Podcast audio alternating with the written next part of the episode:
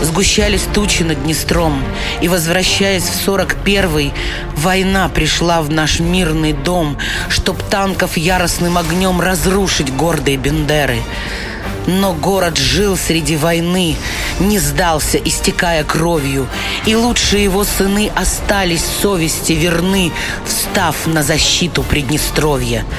Мой город отразил поход своих врагов в жестокой битве. Пусть знает тот, кто к нам придет, подняв мечи на свой народ, что от меча же и погибнет. Теперь Бендеры навсегда для всех грядущих поколений вошли в герои города.